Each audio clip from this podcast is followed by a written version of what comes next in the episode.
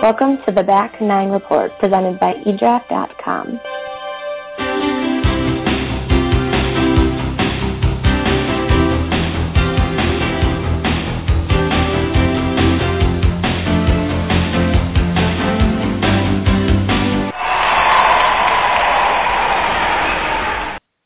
Hello and welcome to this week's edition of the Back Nine Report presented by eDraft.com. We go live every Tuesday at 8 p.m. Eastern Time and check in on the world of golf to bring you the latest news, insights, analysis, interviews, recaps, previews. Hey, we cover anything and everything golf. My name is Carlos Torres, and every week I'm alongside my co host, Fred Altvater. Fred, hi, how are you today?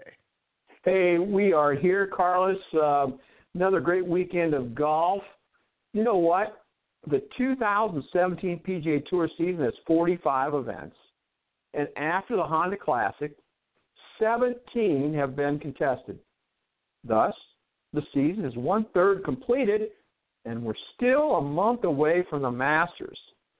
There's been a lot happening thus far this year, and we're going to talk about it on the practice range tonight.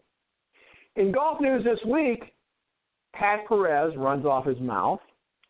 Rory returns to Seminole, then Mexico this week. And Rickie Fowler got a very popular win at the Honda Classic. We got a lot of golf to talk about, so let's go, Carlos. Let's go. And you know that Donald Trump is giving the State of the Union, right? Well, we're going to give you the state of the PGA Tour.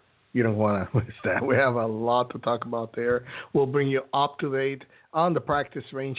But as usual, every week we start with the weekend backspin, where Fred and I recap the weekend's action at all major tours.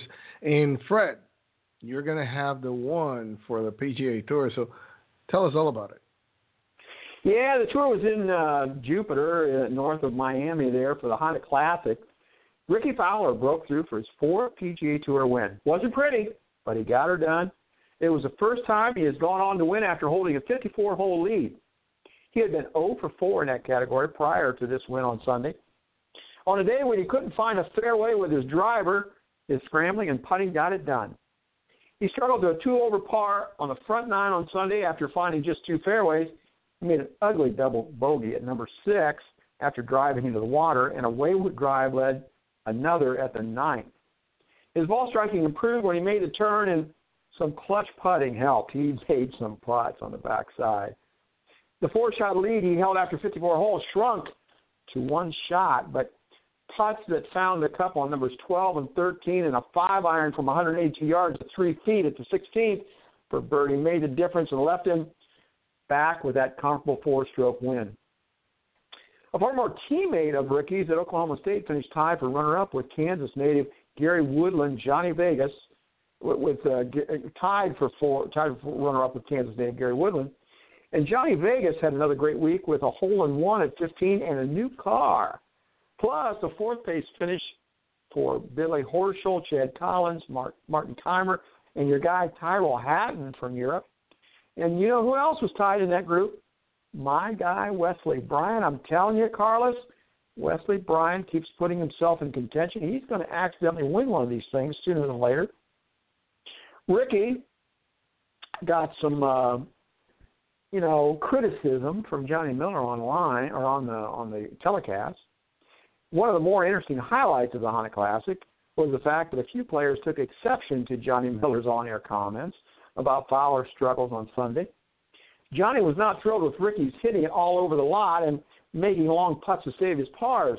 Several pros took to Twitter to defend Rickie's win, and Rickie himself addressed Miller's comment simply, I started with a four-shot lead. I still won by four. I didn't play great. It wasn't a pretty round, but we got the job done. A win's a win. The fact that Fowler had not been able to close the deal on four previous occasions when he held the 54 hole lead, and the fact that Rickie did struggle all day on Sunday instigated Miller's comments. They were factual, and many golf fans, many golf fans aren't thrilled with Miller's truth above all else but the controversy is what NBC is paying him for. Carlos, Now with Rickie Fowler winning this week, he along with Jordan Spieth, Dustin Johnson, Justin Thomas, Hideki Matsuyama, and Jon Rahm have qualified for Tournament of Champions in January. That should be a pretty good way to kick off the 2018 year. It In other news, Honda. Yeah. I'm sorry. Yeah. Well, I'm sorry. Go, I'm no, sorry. go ahead. No. No, go ahead. Go I ahead. was just- no, I thought you had I was finished. just going to close. I was just going to close by saying that uh, Honda uh, likes uh, the uh, uh, PGA National Golf Course so well that they've signed on for five more years. You know, for much of its history, the Honda Classic struggled to find an identity among the other high-profile events in Florida swing, but with the addition a few years ago of the Jack Nicklaus Foundation as the main beneficiary, the tournament has blossomed into one of the premier events. It has been so popular that tournament officials just inked a new five-year agreement to continue holding the tournament at PGA National Club. With the WGC Cadillac moving to Mexico, the Honda Classic is the only event left in southeastern Florida, and the area desperately needs the event to stay in the North Miami area, Carlos. on uh, like you said about uh, Fowler, Jon Rahm, Jordan Spieth, and Justin Thomas being uh, in the tournament of champions. That was one thing that that Rickie Fowler said. He said that he he guess he can already plan for Hawaii next year, uh, and that there's going to be less pressure and less stress. But at 28 years old, he considers himself one of the older members, if you can say that, of the PGA Tour's most recent youth movement of the 15 events held this season, contrary to last year, that that, that was switched back to the 30 somethings and older. 11 have been won by players under 20s, and 28 has been right now the average of the winners on tour so far this season. Uh, and also, you mentioned my guy, England's Tyrrell Hatton. He was playing in the final group there with Fow- with Fowler, and he proved his class. He finished in the tie for fourth. He's up to the seventh, up to 17th on the official World Golf rankings, and he now has three top four finishes in his last four starts around the world. He is in fuego, and Hatton is one of six players now from the GB and NI, not GB and I, GB and NI in the top 20 on the official World Golf rankings. The other are uh, Roy McIlroy, Justin Rose, Danny Willett, Paul Casey, and Russell Knox. They, they can play. if, if you make a team from them, they can play against, against anybody, and they, they would win most of them. But let's pass now to the European Tour, where Darren Fichardt of South Africa he claimed victory in the weather-shortened Joburg Open and secured one of the three places that were available for this summer's Open Championship at Royal Birkdale. Fichardt he posted a third and final round score of 68 to finish one clear of Welshman Stuart Manley and Paul Waring of England at Royal Johannesburg and Kensington Golf Club in South Africa. Fisher, he secured a fifth European Tour title, and together with Manley and Waring, he has earned a place in the field for the Open Championship this July. The tournament was reduced to 54 holes after thunder and lightning had disrupted play on Saturday. There was a further delay on Sunday morning before the leaders were able to begin their third rounds. But Fichardt, he started his third round tied for the lead with Waring, and he started well with birdies at the first six and eight holes. Then Fichardt's countryman Jack Krushevik had climbed to the top of the board, but Fichardt joined him there with a further gain at the 12th when Krushevik double bogey the 14th and Fichardt was left alone on the top. The lead was down to one after Waring and Manley pick up birdies, and the, the three were there tied after Fichardt dropped a stroke at the 17th. But the 41 year old, he kept his cool though and birdied the final hole to finish on 15 under par, one clear of the two Brits. Another British player, James Morrison, who's playing very well, finished tied for fourth with South Africans Jack Krushevik and Brandon Stone. Uh, this was the fifth European Tour title for the 41 year old Darren Fichardt and his first since the Africa Open of 2013. His best result so far this year leading into the event was a tie for 26th at the South African Open. Uh, so now, like I mentioned, Fichardt, Manley, and Waring all earned places in the Open Championship. Uh, the final chance to make it to the Open through the Open qualifying series comes at the Mizuno Open in Japan. That will be May 25th to the 28th. Also, South African George Coetzee, he fired an excellent round final of 65. It included eight birdies and an eagle. That was the great round of the week. He ended the week in a tie for seventh and was left ruled to a disappointing second uh, round of 72. And I'm going to finish by saying this. I have to report this because uh, it really caught my eye and it has caught the eye of social media all over the place. And it's Jack Van. He caused quite a storm on social media during the first round of the Joburg Open, and not because of any ridiculous shots or any odd behavior. Fans were intrigued, and I don't know if you saw this, Fred, by his putter. That's because it was barely, barely larger than the ball. Some amateurs may even manage an air shot if they use it. That small it is. The putter is a Cleveland Smart Square Stubby, which was originally brought out in 2014 as a training tool. The company say it was designed to positively influence the putting stroke and the mental approach to striking the ball accurately and consistently, and to build stroke, a stroke for beginners and reinforce a good one for experienced players. It seemed to work well for the 14 time Sunshine Tour winner, who shot one under par in his opening round on the Royal Johannesburg and Kensington uh, East course.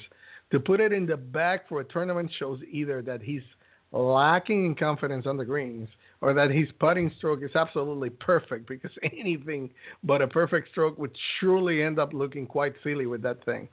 He may have made the change after what happened at the recent Qatar Masters, where in a sudden death playoff with Zhou Wenwan and Joakim Lagergren, he was the only man to hit the par 5 18 in two, but three putted to hand the title to Wang, who then made a birdie it really incorporates the same black and white square graphics that we've seen with the Cleveland Smart Square putter. Fred, I am not sure if you have seen it before, but how do you think you would get on with this Smart Square Stubby? Yeah, I know what you're talking about. I didn't see him using it, uh, but I know exactly what you're talking about. I've seen him. Um, yeah, you know, every year or when I practice putting, um, I try and make sure I just try and make a square strike.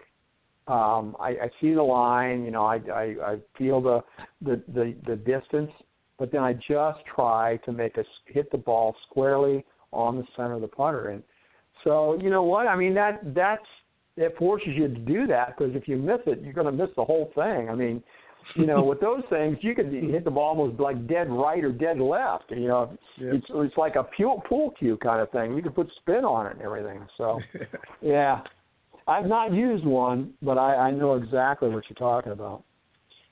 Hey, um, the uh, women played in Thailand this week. Amy Yang held off So Yeon Ryu on the final day of the Honda LPGA Thailand to win the event for the second time in the last three seasons and was her third career victory. Heavy rainstorms during the second round on Friday forced a marathon golf scenario for many players to battle through, along with warm temperatures and humid playing conditions on Saturday. Yang was forced to play 31 holes and finish up her remaining holes early Sunday morning. None of that phased Yang as she carded 10 birdies, an eagle, and only one bogey over her second and partial third rounds on Saturday, taking a four shot overnight lead. She returned early Sunday morning and birdied the 17th to gain one more shot on field as she closed out the third round. With four rounds of 66, 67, 67, 68, she finished at 22 under par, a new tournament record, and collected 240,000 for the win, which put her over $7 million in career earnings. With Yang winning, Koreans captured four of the top five spots, with So Yeon Ryu runner-up, Sei Young Kim third, and Inji Chung, Chung tied for fourth. Defending champion Lexi Thompson finished in that same fourth place tie, along with another American woman, Danielle Kang. As eight Americans finished in the top 20, Austin Ernst, Brittany Lindstrom, boy, she's having a great start to the year, Stacy Lewis, Jessica Korda, Angela Stanford, and Christy, and Cristie Kerr rounded up the top American contingent.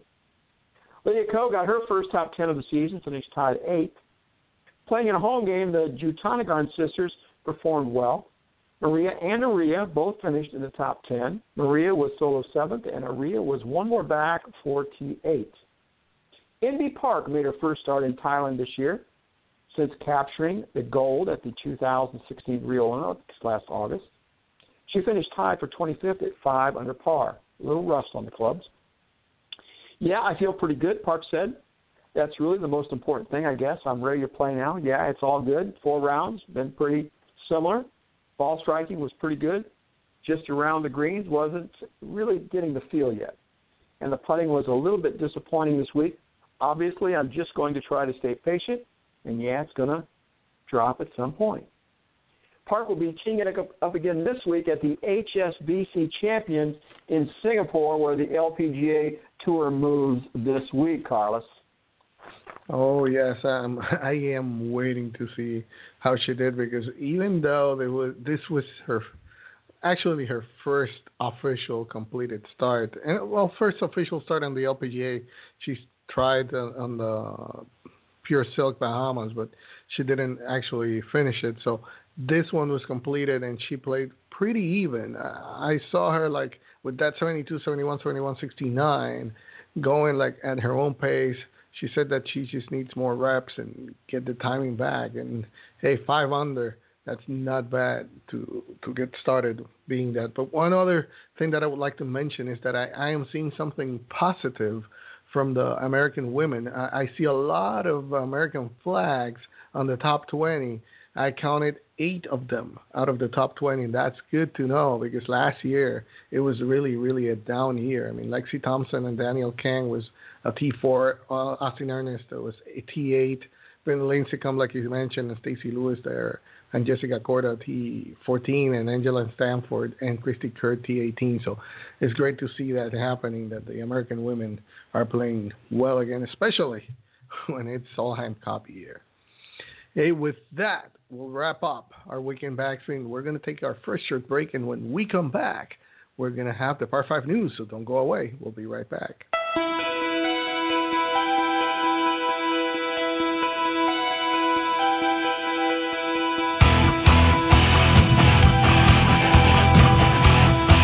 Thank you for listening. We'll be right back. In the meantime, don't forget to visit www.edraft.com for analysis breaking news, and more. Also, remember to follow us on Twitter at eDraftSports and on Facebook at facebook.com backslash eDraftSports. Now, back to the show.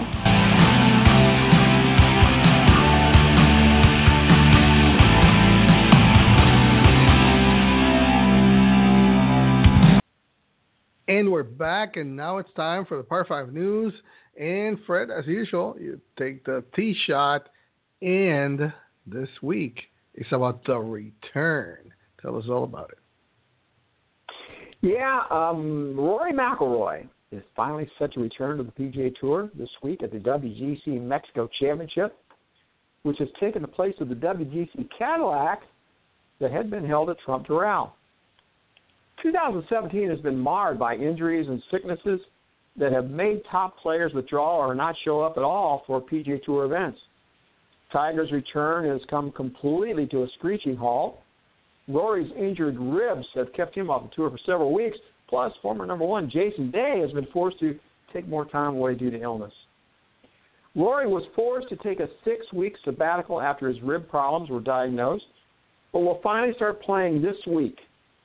On Monday and Tuesday, he played in the Seminole Pro Member Tournament with his father and then flew to Mexico for the WGC Mexico, which has replaced, as I mentioned, uh, Trump Doral.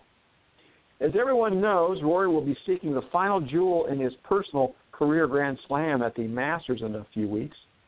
However, he's bound to be rusty from taking that six, six weeks off. With the type of rib, rib injury that he had, he was required to abstain from any golf movement for several weeks before he could even begin to rehab.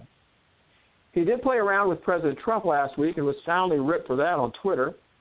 Several other professionals came to his aid and said they would always accept an invitation to play with the sitting president. He is, in fact, the leader of the nation and should be respected as such. As a matter of fact, 89% of tour pros would gladly accept that invitation. It's hard to get 90% of the PGA pros to agree on anything. So that was pretty astounding uh, number right there. Rory commented in reply to his detractors I don't agree with everything my friends or family say or do, but I still play golf with them. Last week, I was invited to play golf with the President of the United States. Whether you respect the person who holds that position or not, you respect the office that he holds. This wasn't an endorsement nor a political statement of any kind. It was quite simply a round of golf. Golf was our common ground, nothing else. I've traveled all over the world and have been fortunate enough to befriend people from many different countries, beliefs, and cultures. To be called a racist, I'm sorry, be, be called a fascist and a bigot by some people because I spent time in someone's company is just ridiculous. I hope to some degree this clarifies my decision to accept the invitation that was extended to me. Thanks to everyone for your continued support, and I look forward to making my comeback in Mexico next week. Carlos, I, I could go off. I'm telling you, this could lead me in a whole other direction of political nature here, but I'm I'm going to refrain. We've tried to keep the politics out of this show, so you don't know how hard it is for me to hold back on this. I will say, real briefly, that some people should not be allowed to make comments on social media. They just are idiots.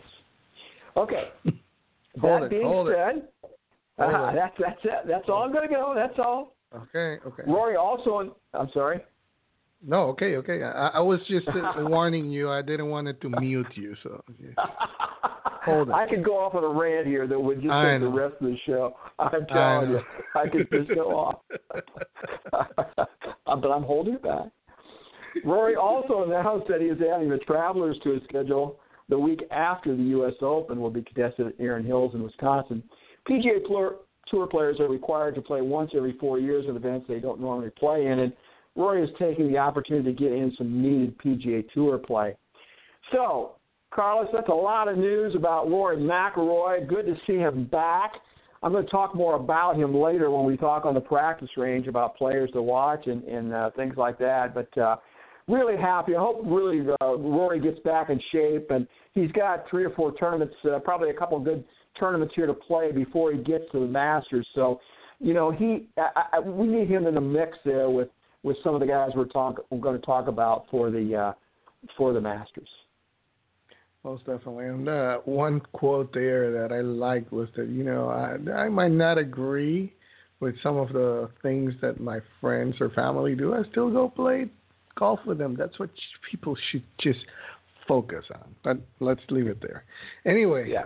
uh, let's talk about uh, ESPN's Bob Harig, who reported that the Open will consider paying prize money in U.S. dollars for the first time this year because of the weakening of the pound in the wake of last year's Brexit vote, which saw the United Kingdom decide Can to you- leave the European Union. Can you imagine the discussion in the R&A office in Great Britain when they're talking about using the U.S. dollar as the standard of, of, of monetary payment rather than the sterling pound? Can you imagine that conversation in that great historic hall and those stuffy old English and Scottish guys? Can you imagine that?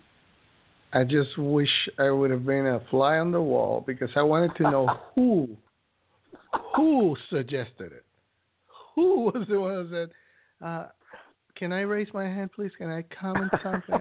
May I think that we should please don't don't take it out on me. We we should use the dollar from the U.S. I don't know how, what the backlash was it then or something, but I, I wish I could have known who was because we don't know. We just say know that uh, Martin Slumbers, who's the chief executive of the R&A, when he was talking to reporters following the announcement that Royal St George in Sandwich, England, uh, had been awarded the 2020 Open, he said that it was it hasn't escaped his attention that the exchange rate has put the Open at a disadvantage compared to the other three majors. So at Wednesday's uh, exchange rate uh, last week, the purse for last year's Open at Royal Troon was 6.5 million pounds, which was worth just over eight million dollars. The Masters, the U.S. Open and PGA Championship, all had purses of 10 million dollars, and the U.S. Open has announced it will be 12 million this year. So it's definitely in a disadvantage to say the least. But that is just a pebble compared to the fact that the R&A has itself what those of us in the United States like to call a bit of a situation. It was recently announced that the Open Championship, like I said, would return to Virtual St. George in 2020 following stops at Royal Birkdale this year, Carnoustie next year, and Royal Portrush in two years. Then in 2021, it is all but guaranteed that the Open will go to St. Andrews, of course, for the 150th anniversary of the tournament. Then, well, um, R&A CEO Martin Slumbers doesn't want to think about what is happening after that. It's a bit, bit of a sticky wicket, old man. Yeah, he, here's the problem.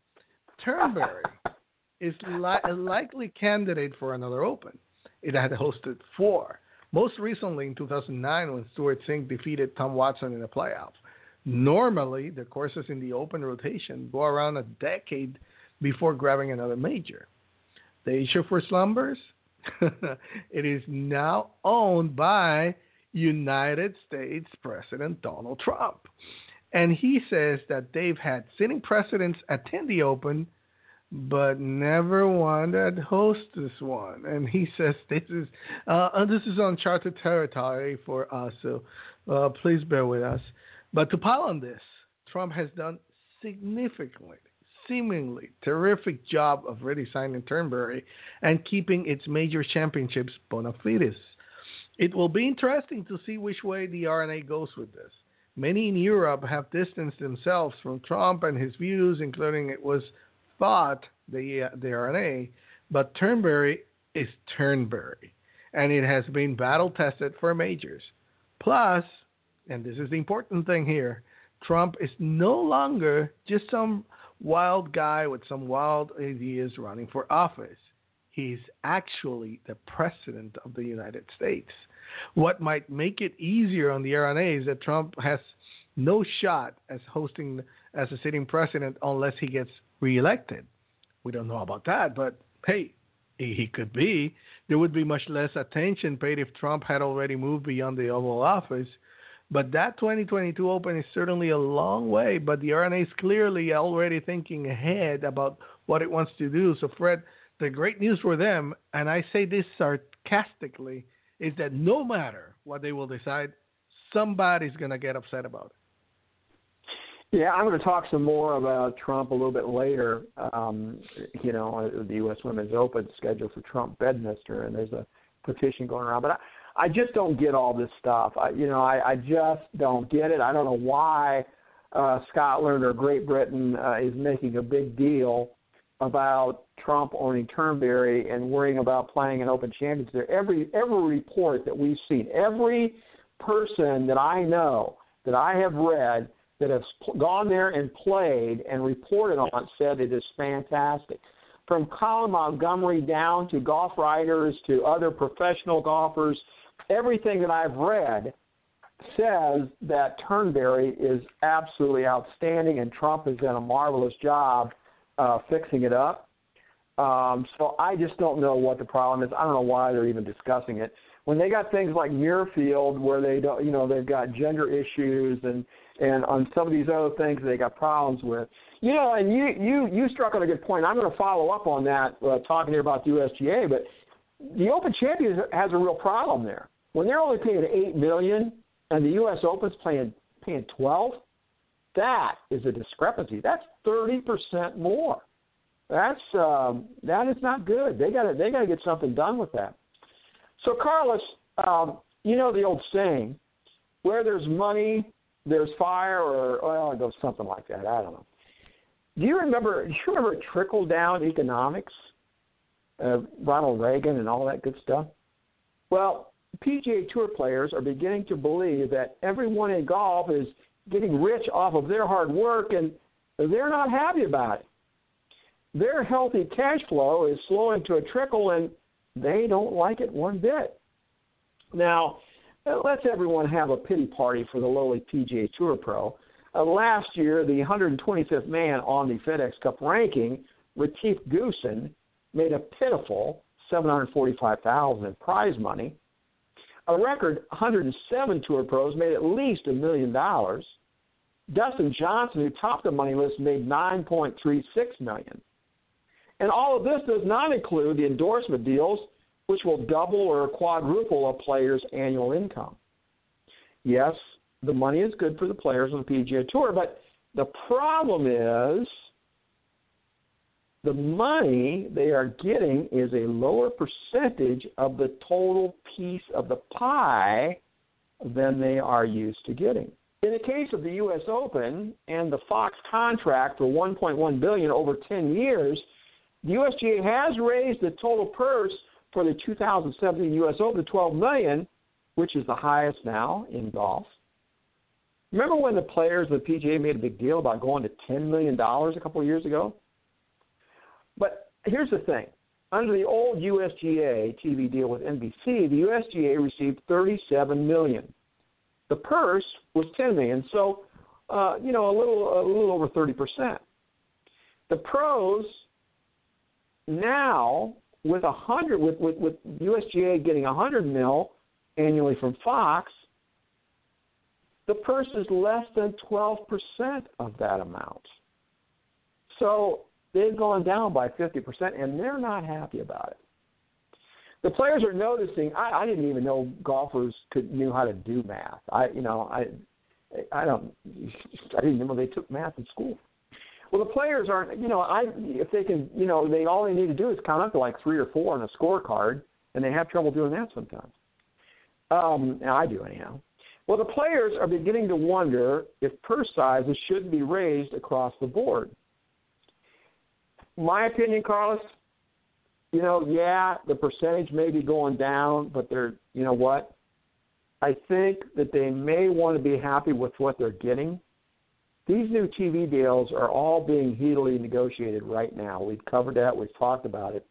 With new internet TV options and various alternatives to network broadcast and declining viewership numbers, the new TV deals may not resemble the last ones, and that would mean a sizable pay cut in future purse sizes.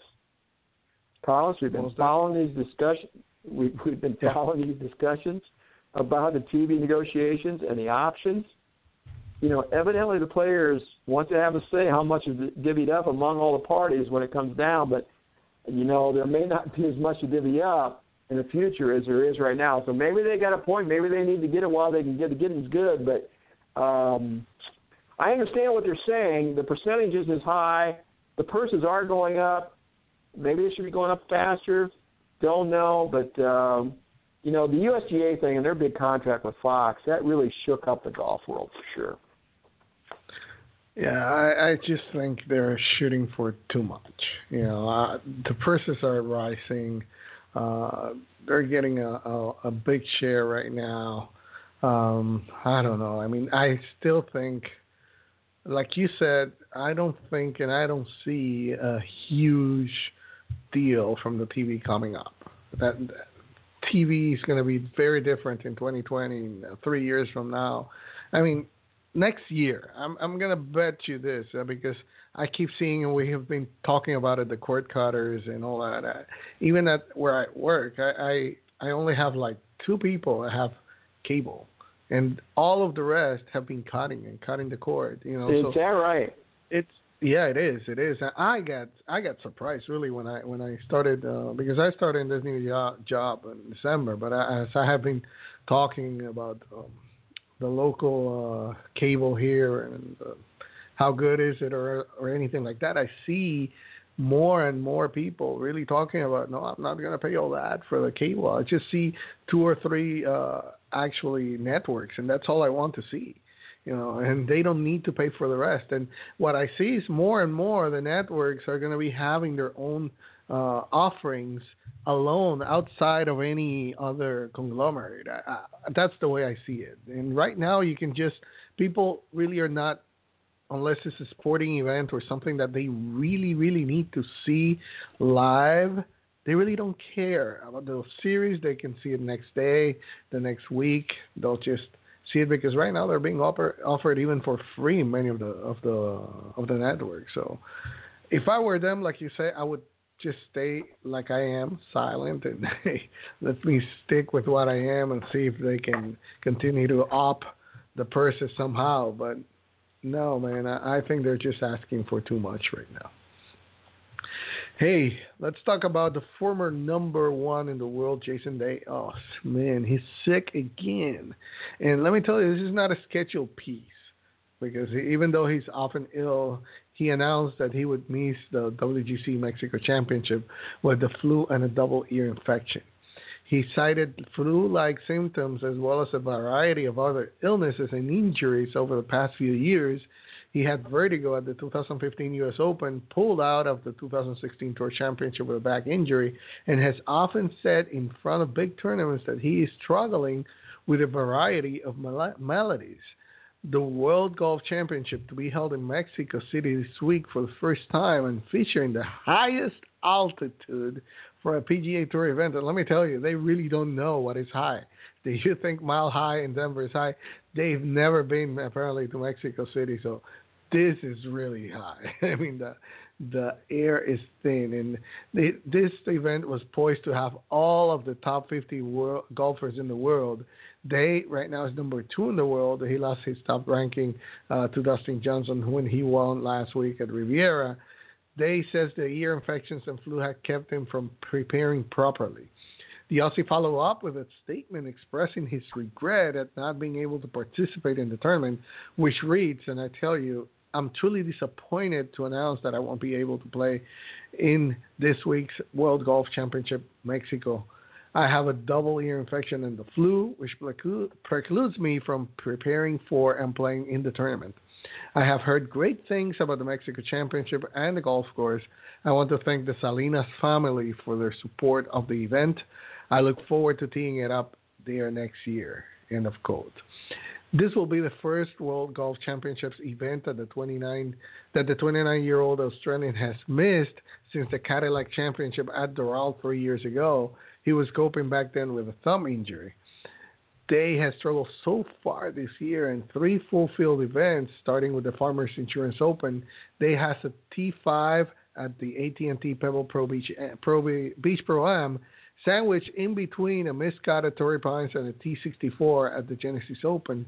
He also lost his number one ranking at last uh, last week's as Dustin Johnson seized the top spot with a victory at Riviera. This illness news means one of golf's biggest stars will be out of the week. One of the of the other stars is making the his return, like he already said. Rory McIlroy is planning to compete in the WGC Mexico Championship, his first tournament back since a stress fracture in one of his ribs, forced him to take time off as that injury healed. This is really unfortunate because that WGC was supposed to include all 50 of the top 50 world's uh, golfers in the world, uh, there's no card, and every player in the field will make money no matter what he shoots. It is unclear if Day's latest illness will affect his future schedule beyond next week. The world number two committed earlier this week uh, to the Arnold Palmer Invitational to be played March 16th to the 19th. Day is the defending champion there.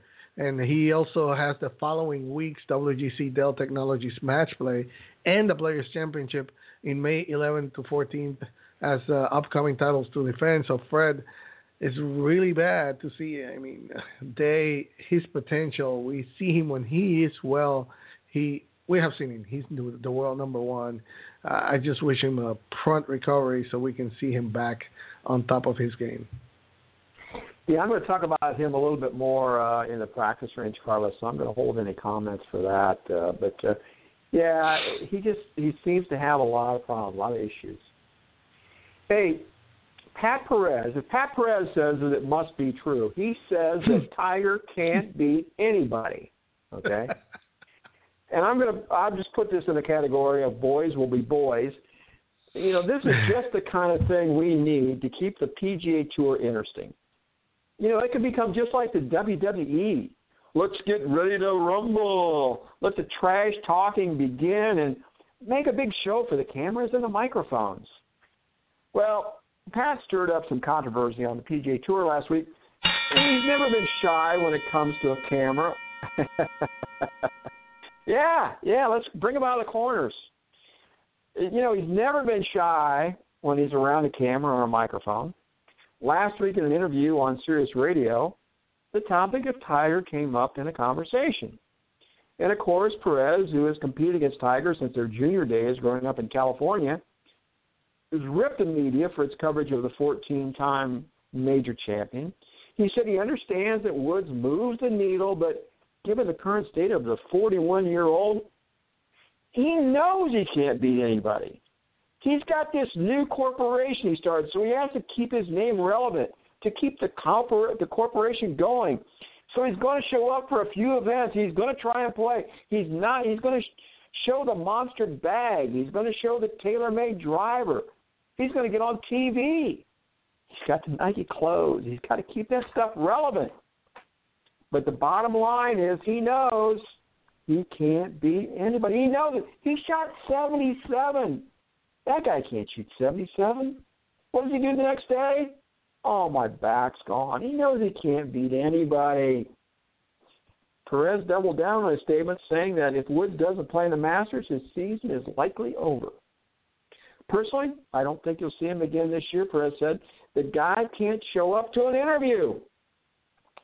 ESPN.com talked with Perez the following day, and he did back off his diatribe slightly and made it clear he's not rooting against the 14 time major champion. It's our radio show, Perez said of the Sirius XM show. We're just two guys talking about stuff we always talk about. I had an opinion on Tiger, and I said. No one wants to see Tiger come back, compete, and win again more than me. I was the one saying that none of these guys out here today can hold a candle to what Tiger has done or still does. But we're talking about when is Tiger going to play again? I don't know. If the guy can't do a press conference, how is he going to play golf? I'm getting killed by all these people, but I'm a Tiger fan. He wants to see him back playing again. I just don't know when that would be. Now I know of how Fuzzy Zoeller felt, but I I was praising Woods, and I'm still getting killed by all these people for opinion I had on the radio show. Ah, Carlos, the things we must do to keep golf interesting. It's just a daytime soap opera every week on to keep the media and the golf fans happy. You know, Pat, you should know that anyone that rips Tiger is going to get killed on the backswing. Tiger's press people and the golf media depends on Tiger to sell newspapers, magazines. They're always going to blow it up larger than it should be, and they're going to jump on the guy, on the messenger. They're, you know, you're going to get the guy. So I think he needs a lesson in uh, in PR management. Maybe I don't know. Maybe we need to get him a good PR guy. Mhm. There you go. That is what we have. It's on. It's on. But hey, I think we have somebody that's calling into the show, so let's bring him in. Uh, let's see. All right. Hello, who's who's uh, who's on the line? What's going on? Who's here? This is uh, this is Ryan. Ryan. Hey, Ryan. What's going What's on? Just talking golf. Hello, Ryan. Yes. What what would you like No, to I'm- to talk about? Well, I'm calling you guys about eight miles from the Augusta National Gates. I live in Augusta, Georgia, and uh, I just Fantastic. just tuning in and uh, first time listener. And Oh, um, welcome. just seeing, Thank you. Seeing, yeah, yeah, you guys, you guys been doing a great job. I, I caught the tail end of the tiger, and um, you know, I agree with everything you were saying. Um, it's it's going to be tough for him to make a comeback, and um, you know, I, and and it could happen. I mean, you look at Fred Couples, um, who who battled back injuries in in the you know the later prime of his career and um you know he's he's competed and obviously he's done well in the senior tour but i i, I don't see tiger you know touching jack's uh major record but um you know then again he can't show up for a press conference and um you know his his game is is is obviously not where where it was and you know that's obviously by default because of his back but anyways um switching gears a little bit i want i want to talk about the masters if that's okay Sure, Sure. sure, Um, sure. Let's go for it. I, I just I just want to know um, who, who's your, who's y'all's dark horse. I mean, who who do you see? You know, who could who could just come out of the woodwork and just just just just take it over that no one's really talking about right now? Go We're ahead, gonna- we're Fred. gonna Take, talk take, about the it, take your first shot. Yeah, we're going to talk about the Masters here in, in just a little bit, but I'll I'll tell you what. Uh, these young guys, uh, they have no fear, Ryan. And uh, somebody like a Justin Thomas, who's won three times this year, uh, some of these other young guys, you know, you got a Hudson Swafford, you got some of these guys that played down there in Alabama and Georgia. You know, Patrick Reed is a guy that that could win there if he gets on that week. Um, and, but then you also got to go back to the guys like Bubba and and the top guys that uh, just seem to love DJ. the place. Yeah. Yep.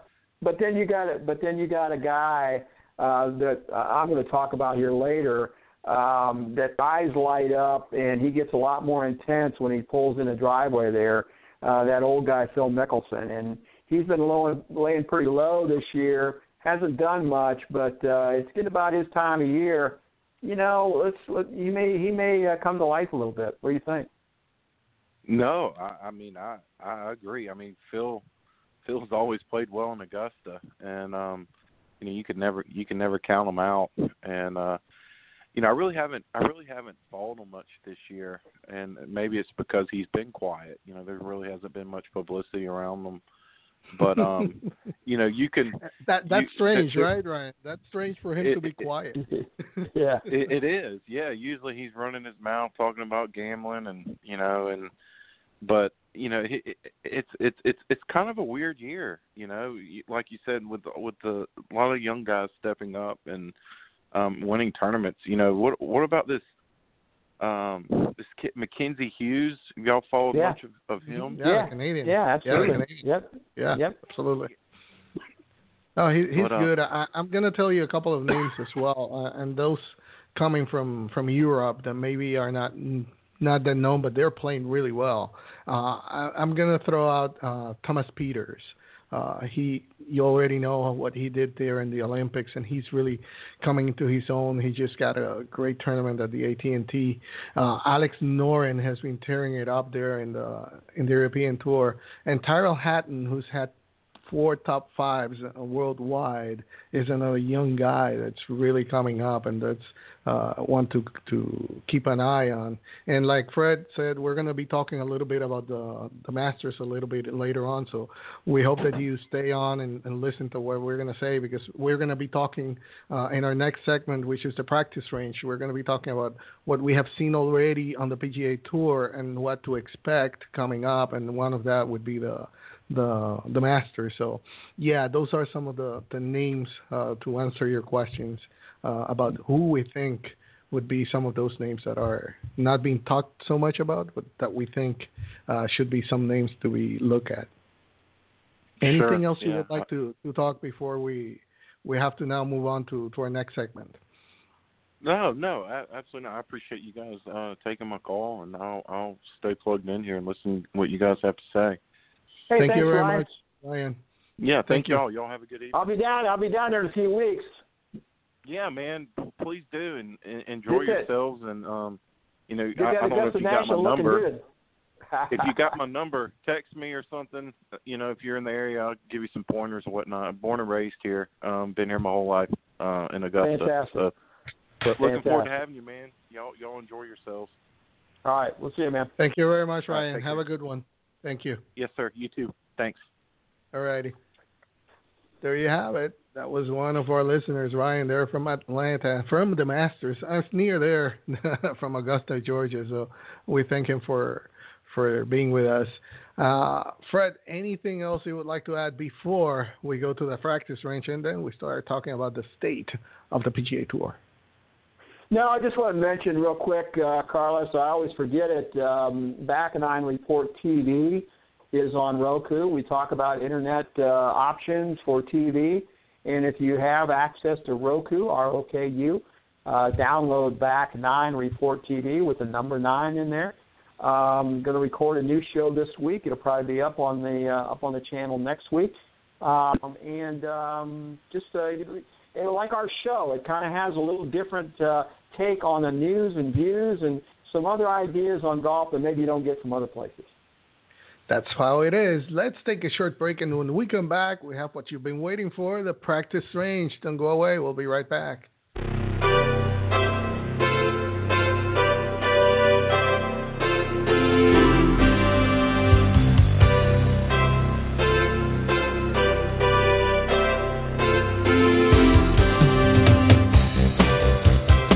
Thank you for listening to the Back Nine Report presented by eDraft.com. We'll be right back. Don't forget to check out our co-hosts on Twitter by clicking their names in the episode description. Now, back to the show.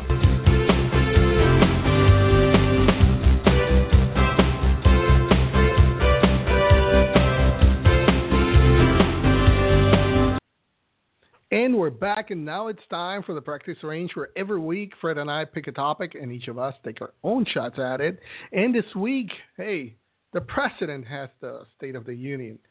On the back nine report, we have the state of the PGA Tour, and it's one third out already, and we have to talk about what has happening and what we think is going to go on the rest of the year. And we have compiled 10 questions that we're going to be answering and going through. And the first one, which is so far our biggest surprise and our biggest disappointment. I'm going to tell you one thing, Fred. To me, the biggest surprise right now, you just talk about him not too long ago, is Pat Perez. I mean, Pat Perez last year he spent much of the year out of golf because uh, after he had uh, shoulder surgery, he played only 11 events, missing the cut in eight, and his best finish was a T41 at the AT&T Pebble, Pro, Pro, Pebble Beach Pro Am. I'm sorry. He didn't play from late February at the Honda Classic until he returned late October at the CMIB Classic for this season. But whatever they did to that shoulder, I might do it to me because that might have been keeping the 40 year old from achieving his best season. He earned his first win since 2009 at the 2016 OHL Classic at Mayakoba there in Mexico and became the first player also since Harrison Frazar in the 2011 St. Jude Classic to win a PGA Tour event while playing on a medical extension. Okay, uh, he this year has played nine times. He has made the cut eight. He has one win, one third place, four top ten finishes, five top 25s, and he had one withdrawal uh, that was at the Waste Management Phoenix Open but he has been on a tear this year. Whatever Fred they did to him, it's incredible on that shoulder. He's playing well, uh, his best year so far. Uh, my biggest disappointments, I'm going to be quick on them. Uh, Jason Day, but I can, I have to understand, you know, he's been limited by injuries. Only four tournaments. We already I already talked about him.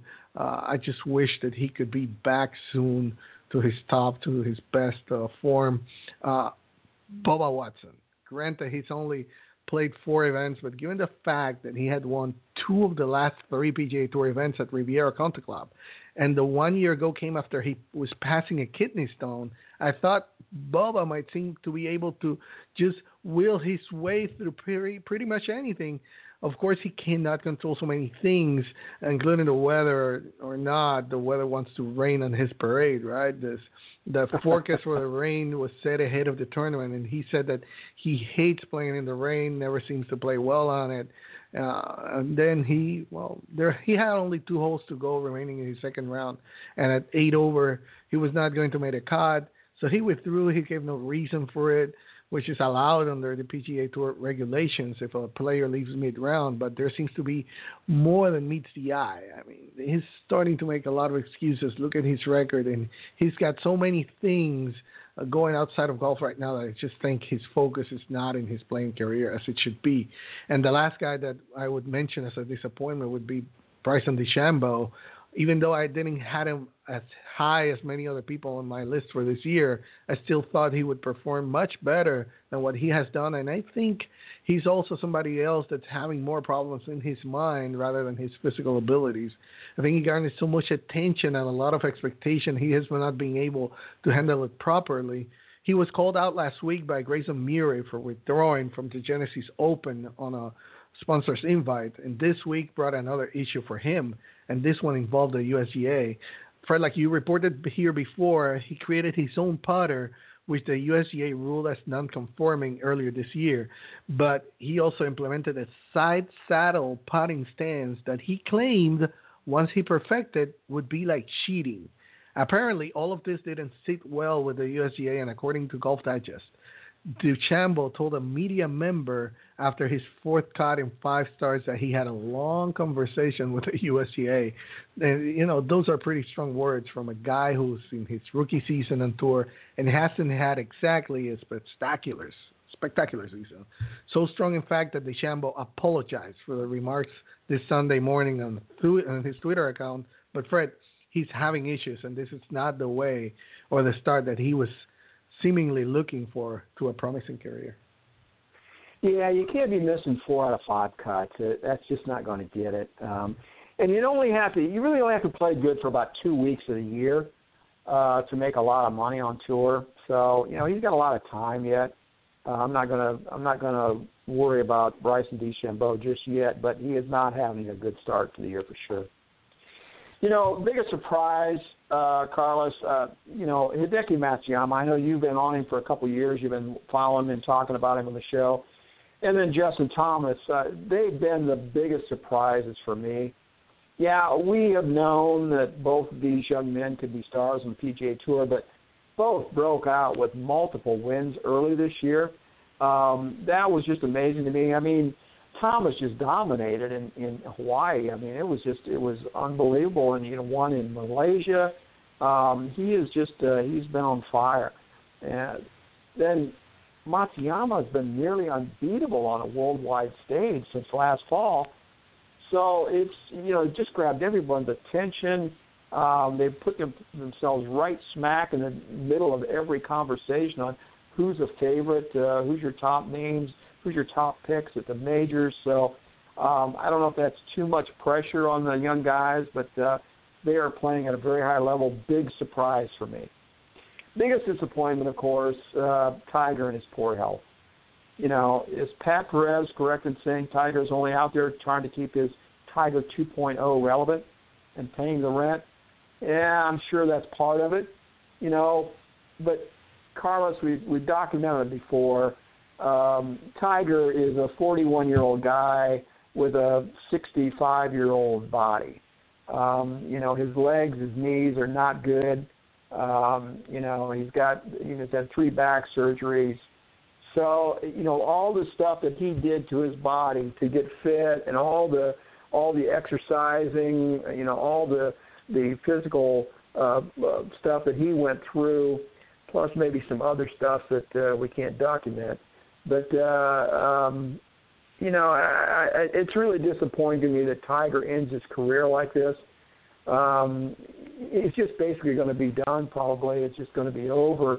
And you know, with golfers, you expect them to see and play, and you know, into their 40s, and maybe even play a couple of years on the senior tour. And I just don't think we're going to be able to get that out of Tiger. It's really a big disappointment for me, Carlos.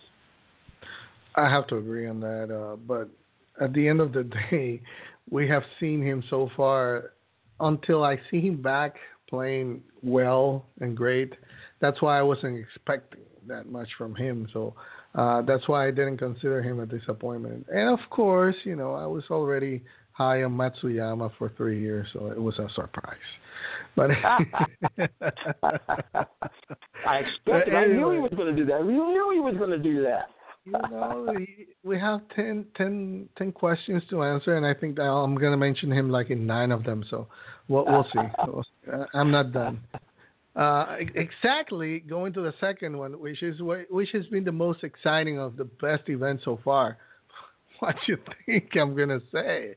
I mean, the Waste Management Phoenix Open, like you said, Hideki, his has been nearly unstoppable after what he had a rough two weeks by his standards, which was a T27 and a T39, a 30, T33, I'm sorry. Uh, the Japanese sensation at the moment earned his fifth win in his last nine starts.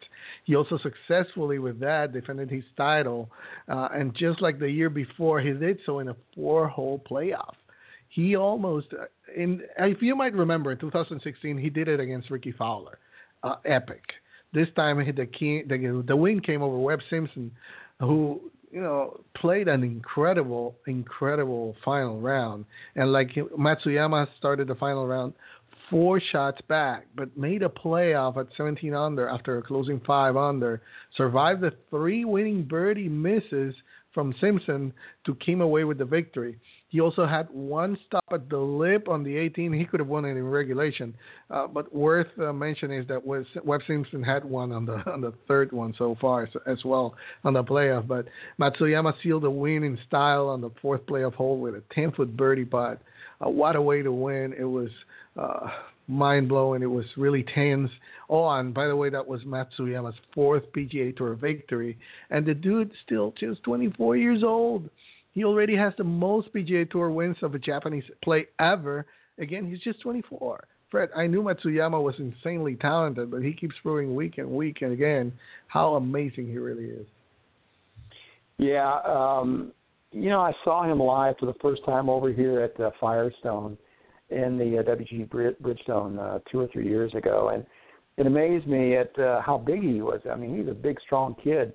Um, he hit a shot off the back of a bunker. Um, I was just amazed. Um, you know, he's he's a heck of a player. You know, my most exciting, best event. Uh, you know, Carlos, I do enjoy watching the events from Hawaii to open season, just because I can dream of visiting there someday. I like I like the AT and T Pebble at Pebble Beach because I you know I love the history associated with with those events I, and I like Riviera, but I just can't get overly excited about any of them. Uh, they're for me they're kind of like the appetizer uh, before the main course uh, with of the Masters that's coming up. You know, for me, Carlos, uh, the Masters is the best and the most exciting all rolled up in one. I, I watch nearly every minute of it, uh, and I normally get to stroll around the hallowed grounds on Wednesday prior to the start of the event. Uh, for me, uh, it, it starts with the Masters, it ends with the Masters. U.S. Open's pretty cool. The British Open's great. PGA uh, Championship is fourth on the list. The players ain't bad but the Masters, uh, for me, it's always the most exciting. Everything else uh, just kind of leads up to that. That that's for the whole year, but so far, which has had been the most exciting and best? I mean, I agree with you. The Masters is there's nothing like the Masters. Uh, I mean, that's the best one, and everybody's waiting for it, and that's the expectation to see it. That's like the Super Bowl in golf. But so far, which has been the the one for the for the year so far that one that you have enjoyed the most? I guess uh, I'm not a big uh, I, I'm not a big waste management Phoenix Open guy. Um, it's great to see that tournament once a year. The, all the hoopla around number 16, I'm kind of old school, you know that. So I'm not really a big fan of that. It's it's kind of fun once a year and all that good stuff. But um, the way Hideki did win that, um, that that was pretty cool. That that was probably you were probably right. That was the most exciting so far this year. Okay, now we talk about Hideki Matsuyama and Justin Thomas, and you mentioned that they have been your two biggest surprises so far. So now the question would be, will Hideki or Justin win their first major this year? Well, the ones that have been following the show know that I already predicted that Hideki will win the Masters. I don't think Justin is going to win a major yet. I just think he has been having a great year. I mean, three wins, uh, a T5 and a T8, but then he's like gonna falling off the radar. Two cuts in three in three tournaments, a T39 sandwich between them, uh, and and I'm talking about Justin Thomas, and you all know that I was pushing for him to be in the Ryder Cup, but I just don't see him yet winning a, a, a major. I think that he will be there in the future, but I don't see him yet. But I think that Hideki's prime, especially for the Masters, to go and win it. He has put all the preparation he's putting it to win the Masters, and he's done so well so far. I think that he will win his first major, and it will be at the Masters. Well, you and I are in agreement for the fact that Hideki will probably win a major before Justin Thomas. Um, but I still think it's a little bit too early for either one of them just yet. Uh, I think Hideki will win probably more than one major, um, but I just don't think he quite has the total mental package to do it just yet. To finish out on the back nine of a major that that takes some serious serious mental strength.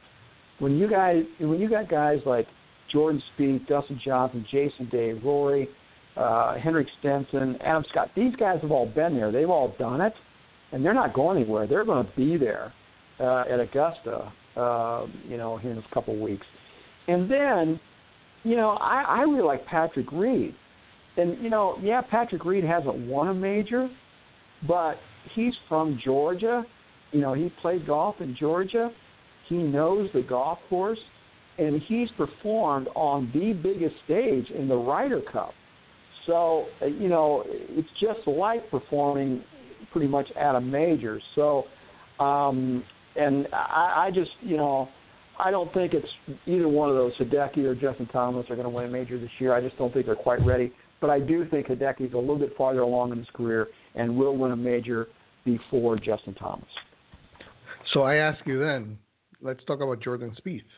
You know, is he he has had a sensational year. I mean, not as by the standards of two years ago, but hey, he started the Hero World Challenge at T6, then uh, the Tournament of Champions at T3, solo third at the Sony Open, T9 at the Waste Management Phoenix Open. He won the AT&T Pebble Beach Pro Am by a route, and then at T22, his worst uh, finish so far at the Genesis Open two weeks ago. But uh, does this signal that he's finally tracking from another major win? Uh, we talked about him reporting that he uh, got inspiration from Tom Brady last week uh, as he won the. We reported last week that he got inspiration from Tom Brady winning the Super Bowl, and he's been playing excellent. Do you think he's tracking for another major win? Yes. That's it. Yes, that's it. That I, I you know what, um, I I really believe it. Uh, his win at Pebble Beach showed that when he is focused, he just does not need his A game uh, from tee to green. Augusta demands good iron play and good putting. There's plenty of room to hit it off the tee. That's that's not an issue there. The issue is the irons into the green, where you position your, your iron shot, and then the putting. And just who's probably the best right now on tour? Well, the best long putter, best putter is Jordan Spieth, without question. Okay, and he probably, you know, Sergio maybe is still a little bit ahead of him with iron play, but Jordan Spieth is definitely in the top five. So you put a guy like Spieth, who's a great iron player and a great putter, on Augusta over 72 holes, he has the advantage. And just like Tiger, he can win just with his short game and less than his best overall game. So um, I think you could just give him the jacket right now, Carlos. I, I, I really think it's Jordan Spieth to lose. No, no, no. I think he's on track to win it, but I don't think he's going to win that one. I, I, I think he'll be in the top ten, maybe top five, but no. But we'll we'll talk about that as we do our preview with the Masters uh, in a couple of weeks. But no, I don't think that he's yet going to win that one again. Hey, somebody that would love to have a, a green jacket. That was Henrik Stenson. Will we hear from him again? I mean, in my my opinion, Henrik is always, is always a second half of the year player, uh, and we know that he has uh, he had his surgery. I know that Pete Cowan uh, was busy this past week at the Honda Classic, but all his work wasn't at the tournament. Cohen who we all know is the popular European swing coach, he made the trip to Lake Nona in Orlando on Thursday to help Henrik get ready for his uh, 2017 PGA Tour debut at this week's WGC Mexico Championship.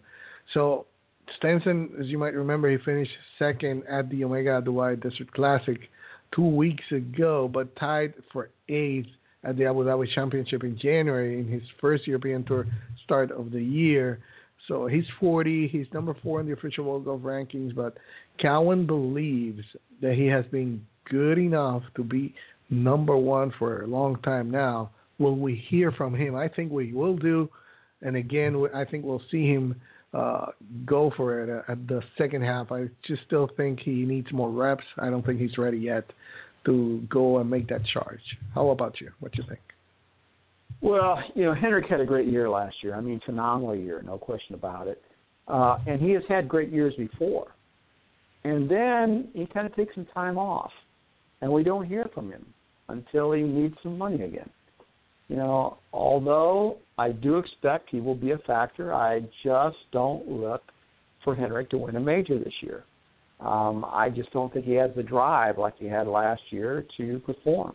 You know, when he when he fell off the off the charts, um, what six seven years ago, you know, couldn't hit the ball. Just you know, I mean, he, he quit playing because he just couldn't play. I mean, it was awful. Finally, got Cowan got his confidence back, and he got to playing again, playing, and he, had, he played very well. Then he won some money, and he had some financial problems um, and, and uh, lost a lot of money and had to make a bunch of money, and, and he did. So he played really good. Well, then he took some time off again. I think he got divorced, had some different things, and uh, um, so then he comes back and has another great year last year. So uh, I just don't. I, I think he kind of goes in waves. I just don't see him having a big year this year.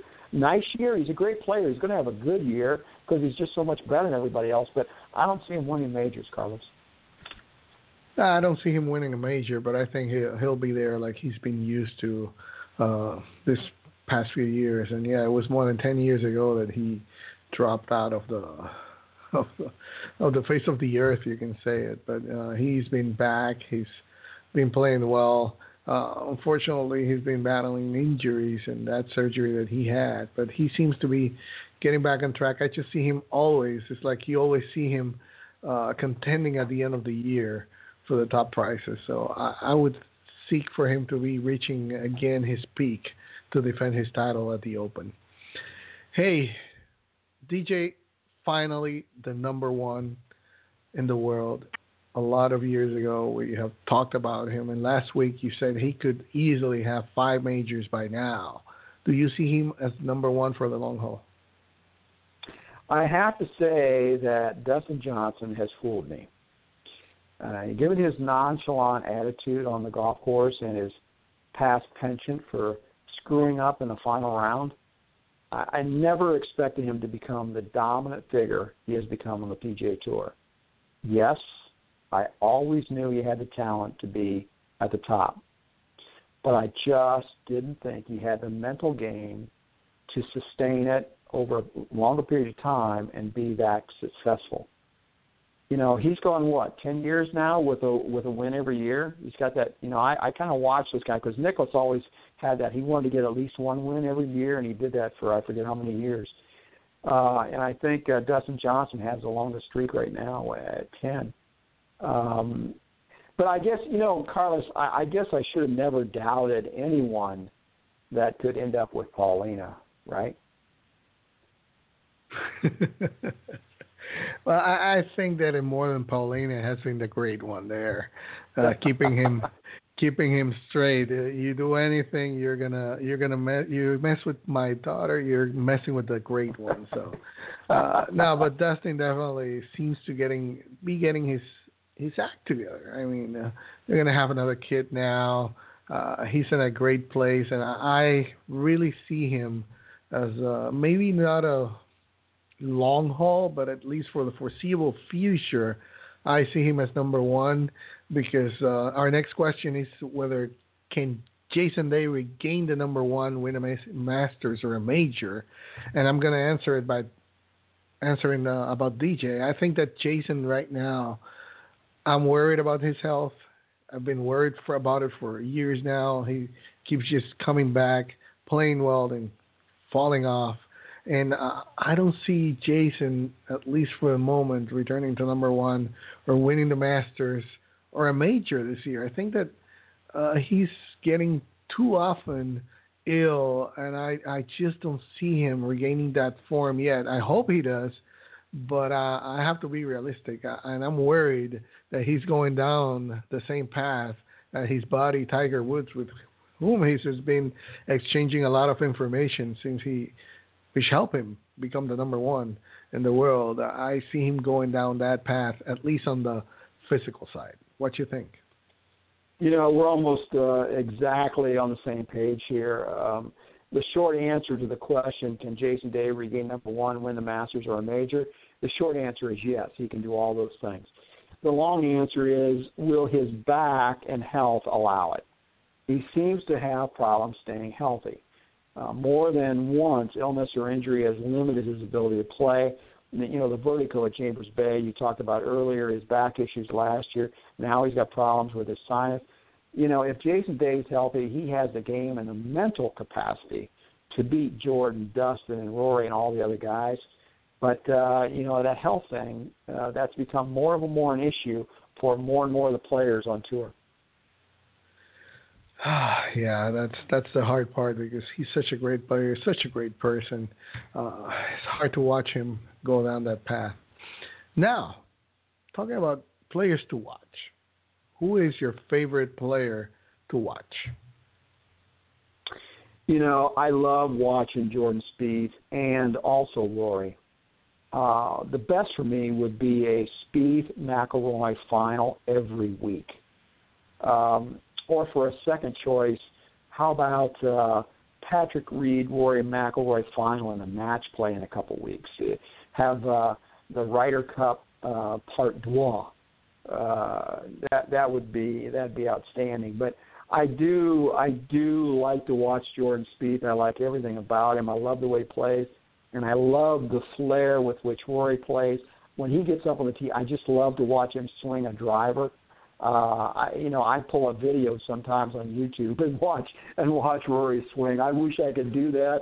I have swing envy, but uh, it's uh, it's good stuff. Those two guys are really fun to watch. I, I plus they are both great gentlemen. I love the way they uh, they comport themselves. You know, Rory's had some issues with throwing some clubs and things, you know, but still, they they they they both do a great back. job. He gets them back. Yeah, I know. Uh, Donald gets them for him but uh, uh, yeah, I, I I do love I watch I love watching those two guys play. Yeah, to me the most I've always said it the most exciting player and maybe the most talented in the world when he's on is Rory McIlroy. I think that when Rory is on, he's the number one hands down. Uh, it's just those mental things that some sometimes uh, gets him off track. But I, I think he's he's speaking and uh, unfortunately, that injury, that stress fracture in his ribs, uh, pulled him down a bit. But uh, he's definitely the most interesting, uh, not the most interesting man in golf. That's Miguel Angel Jimenez. Sorry, Miguel. Sorry, I wasn't going that that, that, that route. Uh, he's the most talented player in golf, and uh, like you said, I, I remember the Tour Championship last year on that final hole when he hit it exactly into the green, and he he twirled. He made the twirl of the club. Like, hey, I got this, man. This is easy to me. Uh, he he's incredible to watch, and and of course I have to say it. I've been on it. I told you I was going to answer it nine out of ten. I'm just going to mention Hideki Matsuyama. I mean. He's a complete player, man. He's a complete player. Sergio's he's home crying though. He's, he's my God. I talked to him. I talked to him. He knows. He knows there's love for Sergio. He knows it. Sergio, there's love here, you know. But it's Hideki's not. Sergio, we'll talk in the open. Not not yet. In the open, we'll talk about it. But no, uh, Hideki and you know, Rory, I, the ones. Right we, we should say too, Carlos, that you know Rory missed some time last year with the soccer injury on his ankle, mm-hmm. and now right. he missed time again this year. I mean, he may have a sense of urgency, and he, you know, he's probably fresh. You know, he's chomping at the. He might be ready to go out and just tear it up uh, for a while uh, because he has been off, and he realized, you know, I've wasted a lot of time. I need to to get some of this back. So he could come out just firing, uh, you know, on all cylinders. Oh, he could most definitely.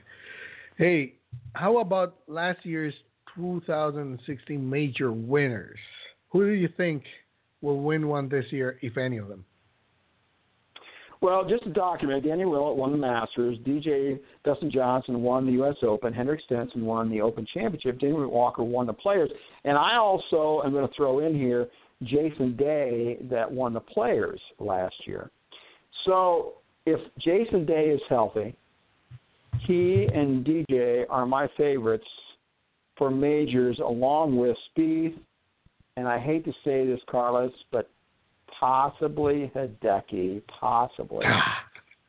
but I also, but I also think Sergio may just sneak in there what, and what, his what, mate. No, uh, no, he, no, he no. just may sneak in. No, you know, no. he's been playing really, really well the past year, and his putting seems to be a strength now, which had failed him in the past. You know, if he can get through some of those mental scars that he's got banging around up there in his head, um, you know, the guy is a great player. He really is. He just beats himself sometimes. Sergio, you heard I'm writing it right here today, February 28th. I the last year. and Sergio both, Carlos. I no, want that, you to that I am that. in shock. My two players, you have picked them. oh my goodness! I, I, mean, oh, what can I say now? I mean, I cannot answer this question anymore. I told you, I told you I was going to shock you tonight. I was going to go off script. This one was out you. of left field, uh, out of the clouds. Uh, I, I told you I expected some things from you, but this one, no way, no way. but no, I, uh, to me, like Dustin Johnson of the four, like you mentioned, Danny Willett definitely has been a disappointment afterwards, after winning the Masters. After I picked him to win it, he he just fell off the floor. Uh, but then uh, Dustin Johnson, I, I think that Dustin will win the PGA Championship. That's where I think he he will win. Again, I don't see Jimmy Walker again, and Henrik Stenson, like I mentioned, I don't see. I mentioned before, I don't see him winning a major this year. So I think, in the short answer, Dustin Johnson is the one of the four major players that won, uh, the four players that won majors last year that will win one this year. And to end up the segment, we're forgetting about the guy that almost won the Open Championship last year, the vocal one that has been, like Ryan mentioned uh, earlier before, he has been so quiet. I mean, ever since he won the, the because he was his um, his committee that made it possible for the Ryder Cup, right? So, how about Phil? Well, as I mentioned, Phil's definitely flying under the radar. Uh, the hernia surgery he had in the off season, uh, you know, kind of slowed him down to start. He started slow, just had one top ten six starts. Uh, he has put together a couple strong scores. He fired a 65 in the third round of the waste management. Followed that up with a 71 when everybody else was going low on Sunday, however. He posted another strong 65 at Pebble the very next week and was in contention, but then a 77 on Sunday, he fell down the leaderboard like a rock. So sometimes, though, these lesser events fail to get Phil's attention, and he fills with swings and tries shots and, you know, just fill is Phil. But the good news here is he appears to be relatively healthy for a 46 year old guy. And will he be able to focus better and be more consistent in the big events? Well, that's the question. And like I mentioned when we were talking to Ryan, he always gets excited when they turn down the Magnolia Lane into Augusta National, and that always gets his attention, and it seems to get his blood going, um, and he always ramps up his game a little bit. So, um, the big thing for me with Phil this year is if he could some way, some possible way, win a U.S. Open and create, com- complete the Grand Slam. Uh, to complete complete the Grand Slam in his career, basically when he was playing against Tiger the whole time, and Tiger's winning all those majors, um, that would really that would elevate Phil to a new level. Uh, I mean, he's all he's already one of the top 20, 15 players ever in the game. But if he could complete the Grand Slam with the U.S. Open win after six runners up, uh, that would elevate him to uh, uh, really elite status, Carlos. Well, last year, if you might remember, he was going well after the change uh, of his swing and all that. He was playing great. He had a great start of the year. That T3 at the Career Builder. He was that second, epic second at the AT&T Pebble Beach, uh, and he was climbing up the the ladder. And everybody thought, hey, the Masters is going to be it. Then he he had a miscut. He miscut then the Valero. That he had a miscut at the Players Championship.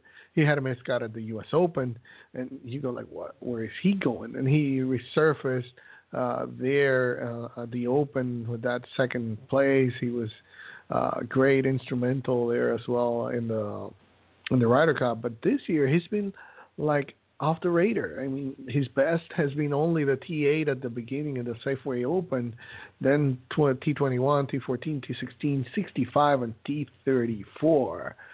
uh, man, I don't know where he's going. He's lowering his ranks. Uh, he's down to 23rd after being as high as 13 after the Open. So I don't know where he's going right now, where his game is. I it's the first time in years that I can say I don't know what to expect from him.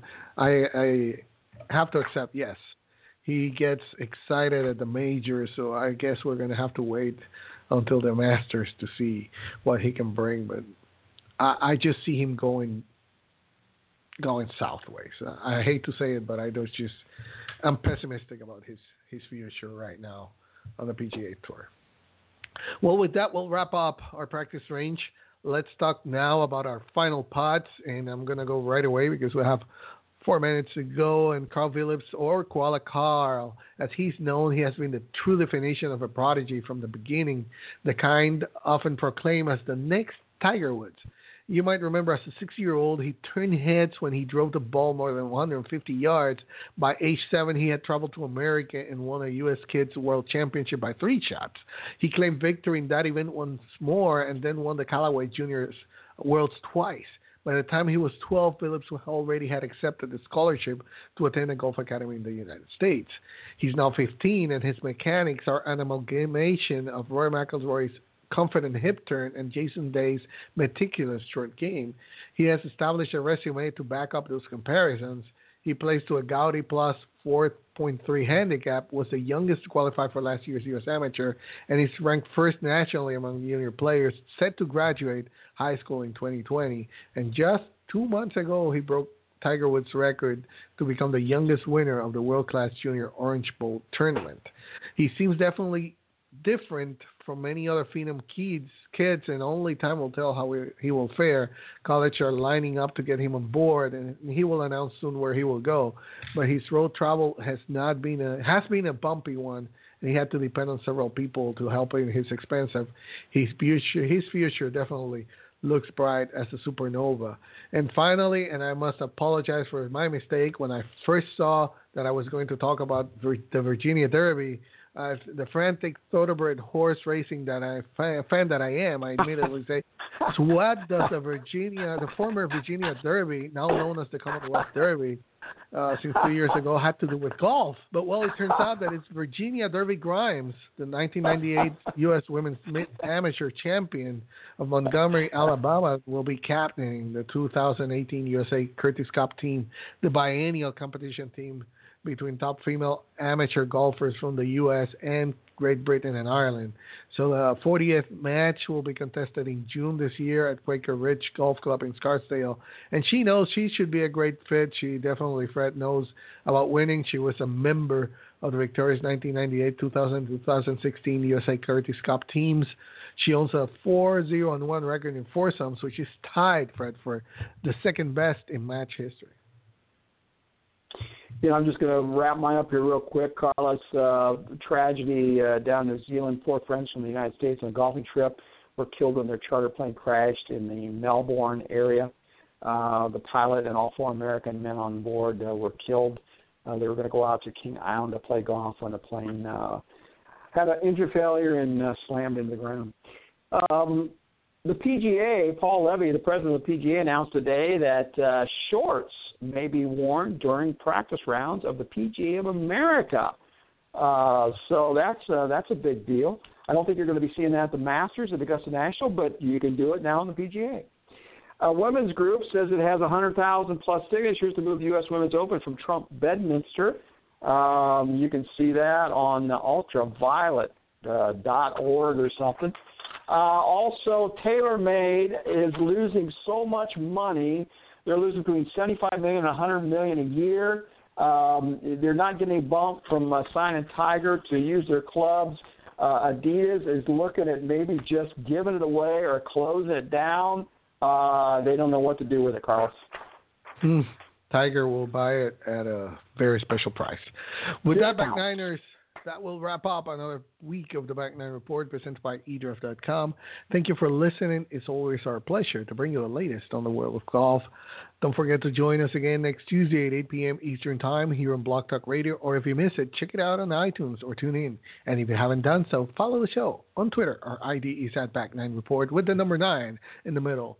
My name is Carlos Torres, along with Fred Altvater. We wish you to be happy, be blessed, and enjoy the great game of golf. Happy golfing, everybody. Good night, everybody.